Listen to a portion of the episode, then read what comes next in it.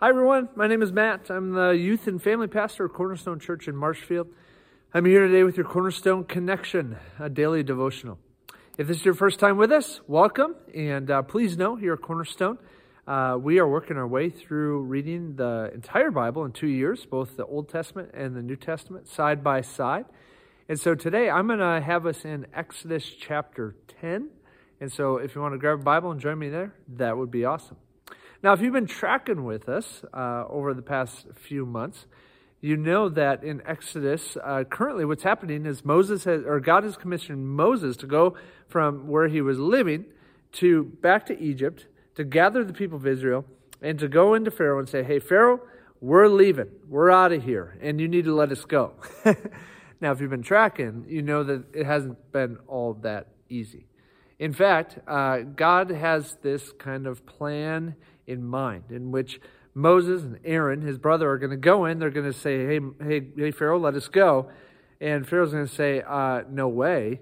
And so God then displays his power and his might through uh, giving plagues to the people of Egypt. And there's all kinds of different plagues, turning water into blood, and uh, the plague of frogs, and all these different plagues. We get to Exodus chapter 10, and we get to the eighth and to the ninth plagues.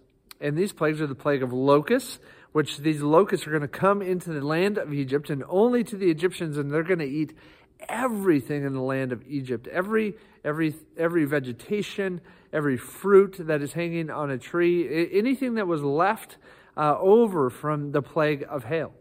And then after that, there's going to be the plague of darkness, and this is only going to affect the Egyptians again.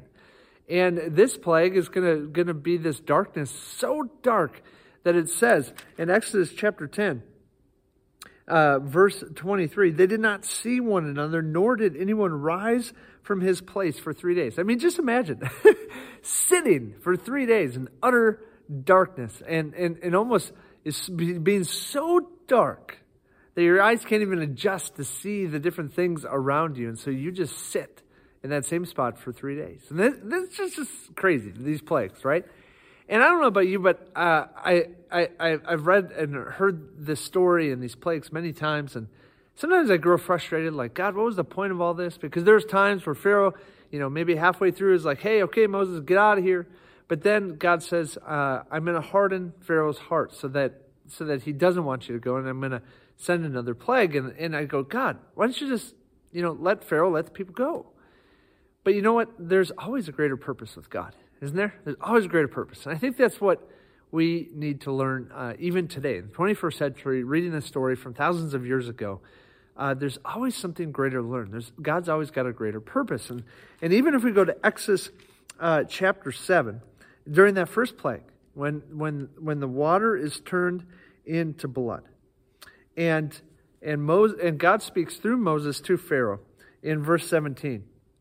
And here we see the greater purpose of these plagues. Verse 17, he says, Thus says the Lord, by this, this plague, you shall know, Pharaoh, that I am the Lord.